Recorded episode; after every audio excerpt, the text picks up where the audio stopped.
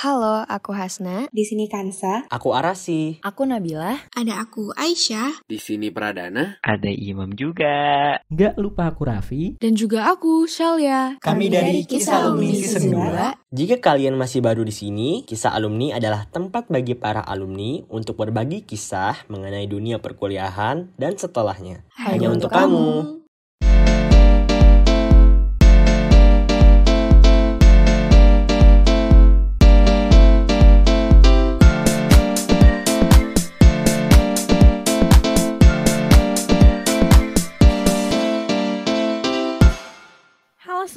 Selamat datang di Kisah Alumni, tempat di mana kita semua berbagi tentang alumni.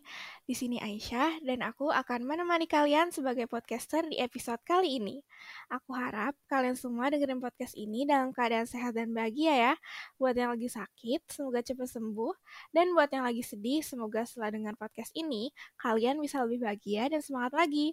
Di episode kali ini, kita kedatangan seorang Hafizoh yang sedang berkuliah di jurusan Matematika Universitas Universitas Negeri Semarang. Beliau masuk UNES bukan lewat jalur jalur SNMPTN maupun SBMPTN loh, beli, melainkan jalur TAFIS. Keren banget kan? Mungkin sebagian dari kalian bahkan baru tahu nih, ternyata ada ya jalur TAFIS. Biar gak makin penasaran, langsung aja nih kita sambut narasumber kece kita, Kak Syamila Hanifah. Halo Kak Syamila, boleh nih Kak disapa dulu pendengar-pendengar kisah alumninya.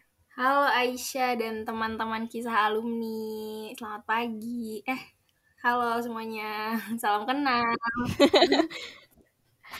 Oke, salam kenal juga Kak Syamila. Uh, kakak gimana nih kak kabarnya? Alhamdulillah sehat. Hmm, kamu gimana?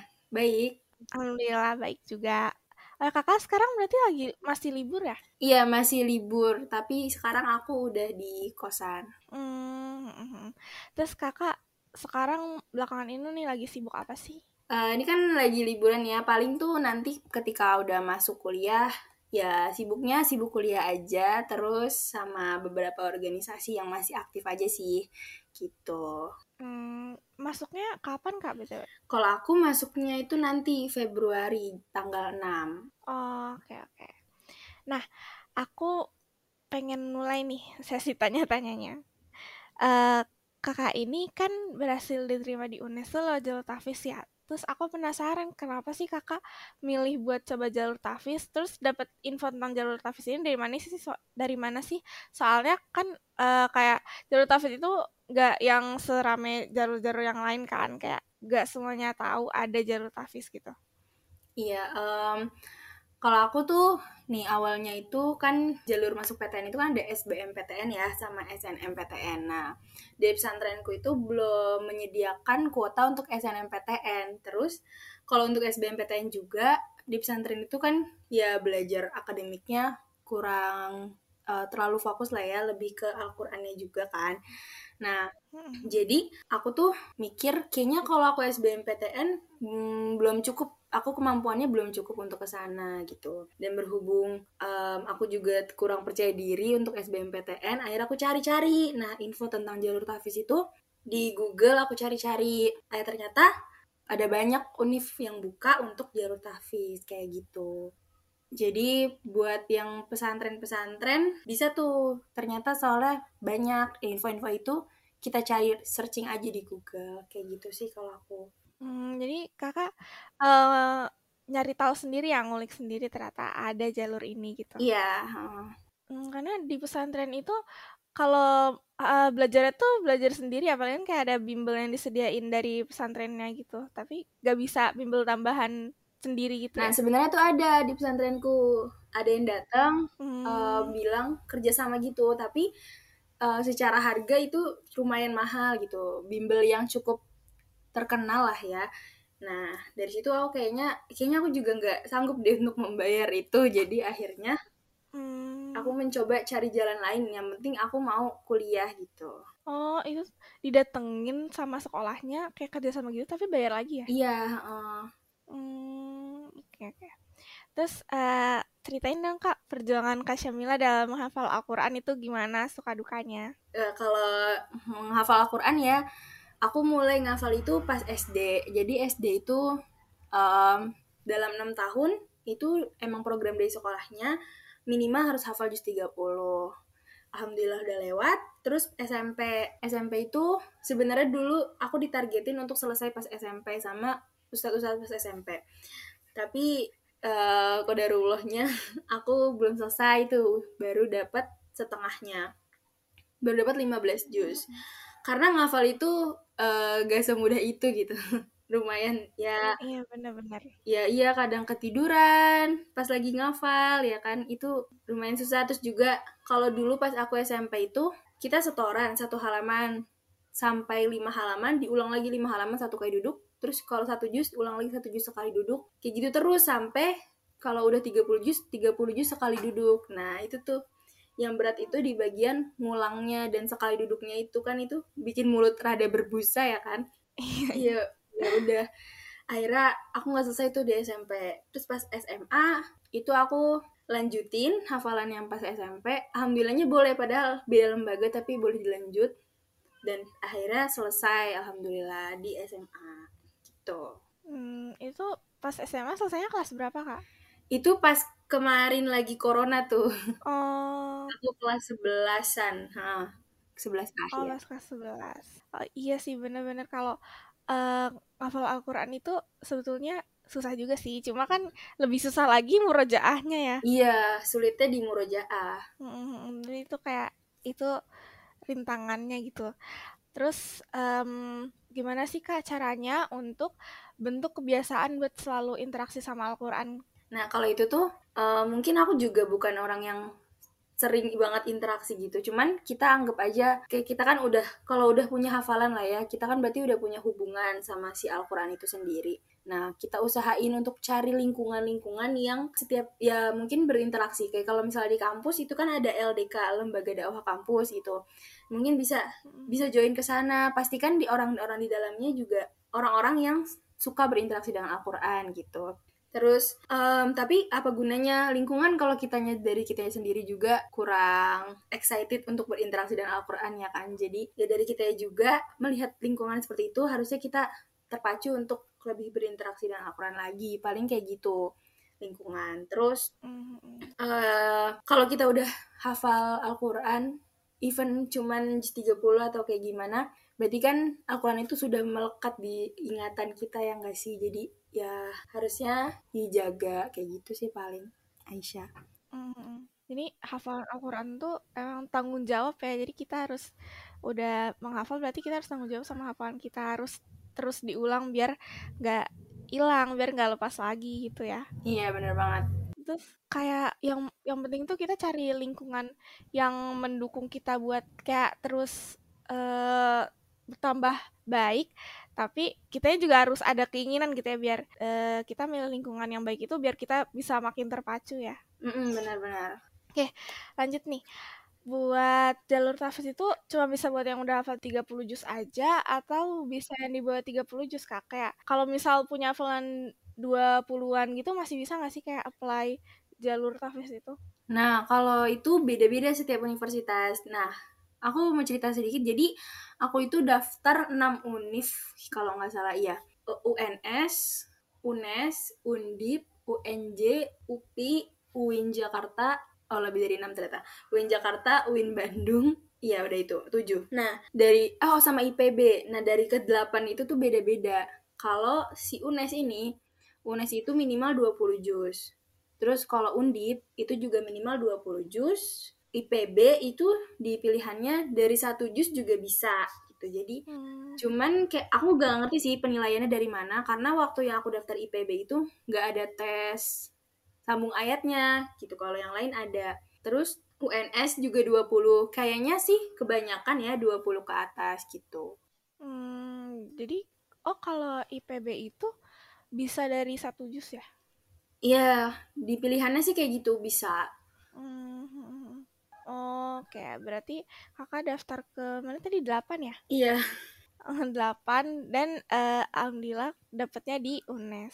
Mm kalau yang lain tuh keterima juga tuh kakak emang pengennya di UNES aja gitu? Aku keterima di UPI, UNJ, UNES sama Undip. Hmm, terus uh, aku penasaran nih uh, kenapa kakak milihnya di UNES? Kan itu tadi uh, universitas yang kakak diterima tuh lumayan banyak ya kayak berapa tadi? Empat ya kalau nggak salah atau lima? Iya empat.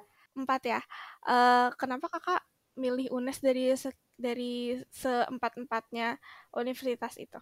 Um, sebenarnya kenapa milih UNES? Jadi awalnya itu kan aku daftarnya undip ya. Mm -hmm. nah undip tuh ya maksudnya yang pertama kali nerima aku undip. Terus undip tuh uh, eh, UKT-nya keluar. Lah lumayan ya kan? Terus aku searching searching lah hidup di undip itu biaya hidupnya gimana lingkungannya juga gimana. Dan awal itu keluar UKT karena aku takut yang lainnya nggak keterima itu belum ada pengumuman yang lain tuh baru undip pertama kali yang nerima aku. Akhirnya aku bayar UKT ya udah akhirnya aku kuliah tuh di undip beberapa lama. Terus gak lama pengumuman si UNES. UNES pengumuman dan UKT-nya lebih rendah juga um, dari yang aku searching-searching UNES itu pernah jadi kampus paling islami di Indonesia gitu. Tapi bukan itu juga sih alasannya, cuman ya UKT lebih rendah. Aku bingung kan mau UNES atau Undip mereka kan sama-sama jauh ya, sama-sama di Semarang. Sebenarnya aku pengennya yang deket-deket aja kayak di daerah Jakarta, Jabodetabek atau Jawa Barat aja. Terus yang UNJ itu dapat undangan untuk interviewnya pas aku lagi di pesantren, aku nggak megang HP. Jadi hmm. akhirnya aku memutusin udah jadi UNJ udahlah nggak usah diambil gitu. Yang UPI itu UNES itu kan dari Undip sama UNES tuh akhir awal-awal tuh aku kuliah double awal-awal Nah, itu kan dua jurusan yang berbeda. Di Undip aku matematika murni, di UNES aku pendidikan matematika. Nah, dari kuliah double itu, aku ngerasa kayaknya di matematika murni aku nggak cocok deh. Akhirnya aku mundurin diri deh dari yang Undip. Di UNES, aku udah mulai kuliah tuh, UPI itu baru ada pengumuman. Jadi Oh, jadi udah. pengumumannya telat gitu ya, Kak? Iya, beda sama UNES. UNES tuh cepet hmm. banget kan. Akhirnya jadi ya udah kalau undip itu malah sebelum SBMPTN itu udah pengumuman. Jadi ya hmm, gitu. akhirnya di UNES. Jadi ternyata kakak awalnya kuliahnya di dua tempat ya? Iya. Hmm, tapi itu tuh uh, pas zaman-zaman pandemi ya jadi online ya? Iya bisa online. Dulu zaman-zaman pandemi. Hmm, berarti kakak waktu itu online makanya bisa dua di dua kampus gitu ya? Iya Terus itu waktu kakak belajar di dua kampus itu kakak kayak uh, kerepotan gak sih? Kayak itu kan dua jurusan yang berbeda ya pasti kayak uh, ada perbedaan materi yang dipelajari juga. Itu kakak kayak ngerasa kesusahan gitu kerepotan belajarnya atau kayak ya udah jalanin aja dulu gitu? Um, aku tuh repot banget sih parah. Maksudnya kayak si undip ini matematika murni itu bener-bener apa ya ngitung banget. Terus isi UNES ini pendidikan matematika. Meskipun matkulnya ada yang mirip-mirip tapi tetap aja aku lumayan keteteran. Terus juga sebenarnya ada jadwal yang bertabrakan. Tapi kan karena zoom meeting juga dan gak semuanya ngezoom gitu. Kalau kuliah online kan ada yang asinkronus lewat webnya cuman baca-baca modul kayak gitu. Nah dari situ akhirnya kayak makanya karena agak kesusahan ya makanya uh, minta doa juga sama orang tua uh, kira-kira doain supaya milih yang terbaik gitu. Enggak akhirnya aku kayak lebih condong ke UNES jadinya pilih UNES deh lepas undipnya. Hmm, berarti kakak ngelepas undip itu pas semester berapa sih? Masih semester satu. Oh tapi semester satu itu udah selesai apa di tengah-tengah? Di tengah-tengah. Itu karena UNES hmm. itu aku nggak tahu ya UNES itu akhir-akhir semester satu pas mau semester 2 itu diumumin udah masuk luring, udah nggak daring lagi gitu. Oh, oh. Jadinya kan udah tetap muka ya? Heeh, jadinya aku ya mau nggak mau harus pilih salah satu gitu, udah nggak bisa dua-dua lagi gitu. Benar-benar. Tapi kalau misal uh, ke depannya masih, misal ke depannya bakal kayak online terus itu kakak bakal tetap dua itu atau atau ngelepas salah satu karena kan kakak ngelepas salah satu gara-gara unesnya masuk ya unesnya luring. Tetap lepas salah satu sih emang kayaknya kita nggak bisa deh uh, fokusnya ke bagi kayak gitu. Aku sih aku belum mampu kayak gitu kayaknya tetap lepas salah satu. Tapi buat lepas undip itu kan ya nggak nggak gampang ya berat banget soalnya iya benar-benar um, undip juga bukan universitas yang biasa maksudnya lumayan lah ya lumayan terkenal. Tapi kan orang-orang juga pasti beberapa orang ya beberapa orang tuh banyak yang bilang kenapa ngelepasnya undip? Kenapa nggak unesnya aja yang dilepas? Tapi ya udah namanya nggak tahu ya hatiku kayak lebih condong ke unes aja gitu.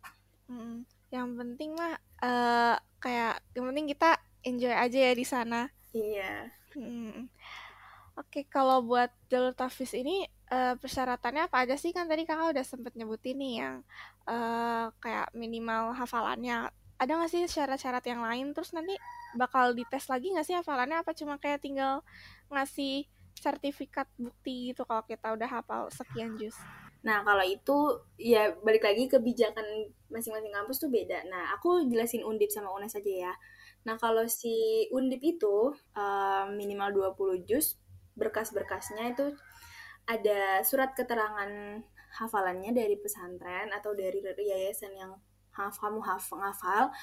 Terus ijazat. Nah, kalau Undip itu tetap pakai rapot gitu. Rapot tetap menjadi Hmm. pertimbangan ya itu aja sih berkasnya dikirim langsung ke undipnya kalau undip itu dulu aku dia itu nggak nerima scan scanan jadi langsung kirim lewat paket ke undipnya gitu secara fisik terus fotokopi fotokopi surat keterangan lulus dulu kan belum ada ijazah ya surat keterangan lulus eh rapot legalisir sama itu surat keterangan tahfiz itu aja. Nah, nanti dari seleksi berkas, kalau yang udah diterima, lanjut ke seleksi hafalan. Nah, untuk seleksi hafalannya itu nanti kita di video call gitu sama pengujinya. Kalau yang ngambil, kalau yang 20 juz itu diujinya 15 juz. Kalau yang 30 juz itu diujinya 20 juz. Jadi satu juz satu soal kayak gitu. Itu di Undip. Kalau yang di UNES itu zaman aku sih cuman berkas aja berkas sama sama juga surat keterangan tahfiz, surat keterangan lulus, udah sih itu aja malah. Sama prestasi tambahan kalau ada prestasi tambahan. Nah, udah. Kalau di UNES nggak ada tes-tesnya. Itu ah, tahunku, tapi ternyata di bawahku itu sekarang udah mulai ada tesnya. Gitu sih Aisyah untuk Undip dan UNES.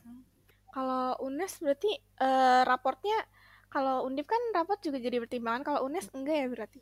Pas aku waktu itu enggak, aku nggak ngumpulin raport, cuman surat keterangan lulus sama surat keterangan tahfiz gitu.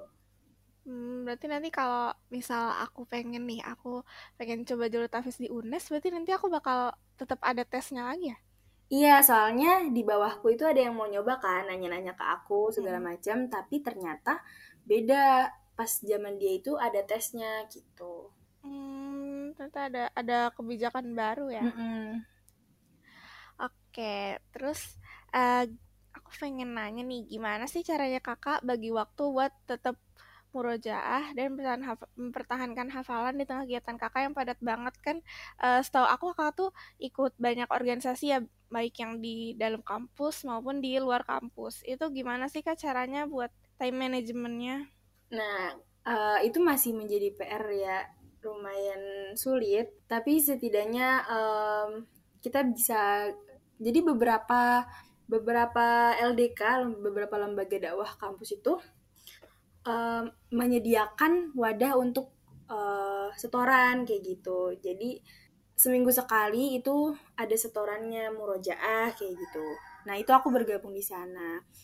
Terus juga ya kayak tadi lingkungan yang berinteraksi dengan Al-Quran. Kalau kita berinteraksi dengan Al-Quran, maksudnya kayak udah baca Al-Quran aja kan itu termasuk murojaah ya karena ya sambil ngulang bacaan Al-Quran itu sendiri juga.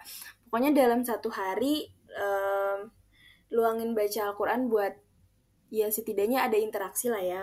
Hmm, meskipun mungkin gak intens-intens banget baca Qurannya, tapi kita luangin waktu buat Al-Quran gitu, bukan nunggu waktu luang buat Al-Quran gitu sih, Aisyah. Mm-mm.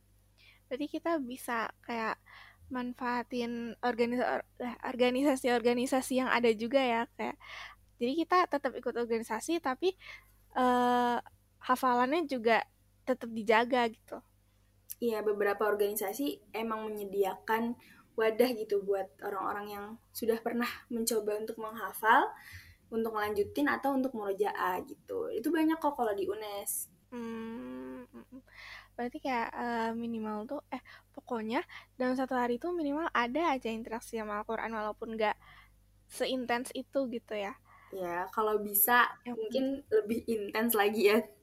Tapi kan ya setidaknya kita nyapa lah gitu.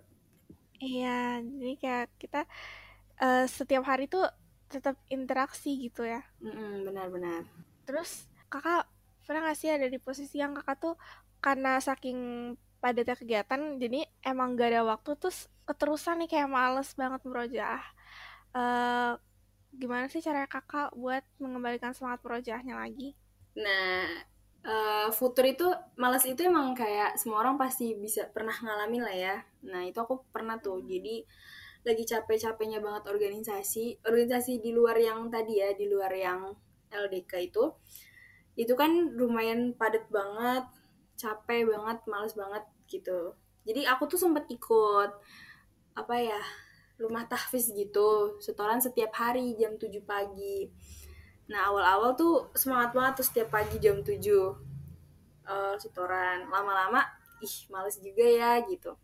Untuk ngebangkitinnya lagi, yaitu kayak ngelihat orang-orang lain kayak eh, bertukar pikiran sama orang-orang yang seti- eh, jauh lebih kuat lah murojaahnya itu jadi bikin wah dia aja bisa kenapa aku nggak bisa gitu ya untuk kembaliin semangatnya lagi langsung ingat-ingat kayak hafalan kan juga nanti di akhirat dipertanggungjawabkan kan ya. Nah itu kan juga ngeri juga.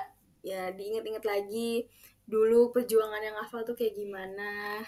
Masa sekarang dihilang dilupain aja gitu aja gitu. Ya kayak gitu paling Iya, sayang banget ya kalau misalnya kita kemarin-kemarin tuh udah kayak ngafalnya tuh udah sampai nangis-nangis gitu, tahu-tahu hilang karena kita males meroja kan sayang banget ya. iya makanya Jadi kayak pentingnya nyari lingkungan yang eh, mendukung kita buat tetap interest sama Al-Quran tuh itu ya. Jadi kayak kalau misal kita males, kita bisa tinggal kayak lihat orang-orang di sekitar kita juga eh, sama sama sibuknya, sama capeknya, tapi tetap bisa murojaah gitu. iya kayak Jadi kita bisa terpacu gitu ya. Mm-mm. Terus juga aku tuh eh, saat ini ngekosnya itu di kosan yang apa ya, yang emang sejenis rumah tahfiz gitu. Jadi eh, kayak sehari harinya emang ada jadwalnya untuk tilawah kayak gitu-gitu. Oh, ada Dan ternyata di UNES ada. oh ada ada yang kayak gitu kayak kosan yang eh kosan Islami gitu ada ya? Ada. heeh. Hmm, berarti eh, bisa nih nanti teman-teman pendengar Salum nanti kalau misal kayak ada yang pengen tetap eh, menjaga menjaga hafalan tapi eh, tetap sambil di lingkungan di lingkungan nyaman kita kayak di tempat istirahat kita juga bisa gitu ya. Iya bisa banget. Hmm, oke oke.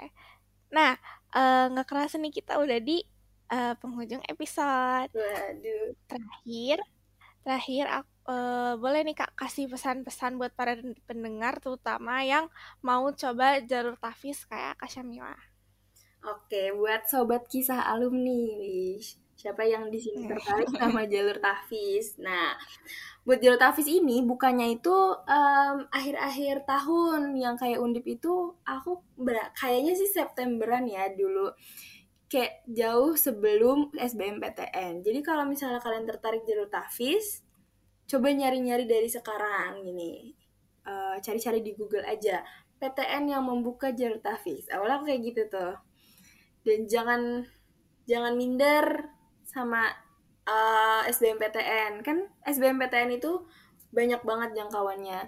Masuk PTN itu jalurnya juga banyak banget. Gak cuman jalur tahfiz tapi ada jalur prestasi juga buat teman-teman. Jadi jalur tahfiz itu nyatu sama jalur prestasi lain. Buat teman-teman juga barangkali ada yang punya prestasi di bagian olahraga segala macam itu juga bisa tuh.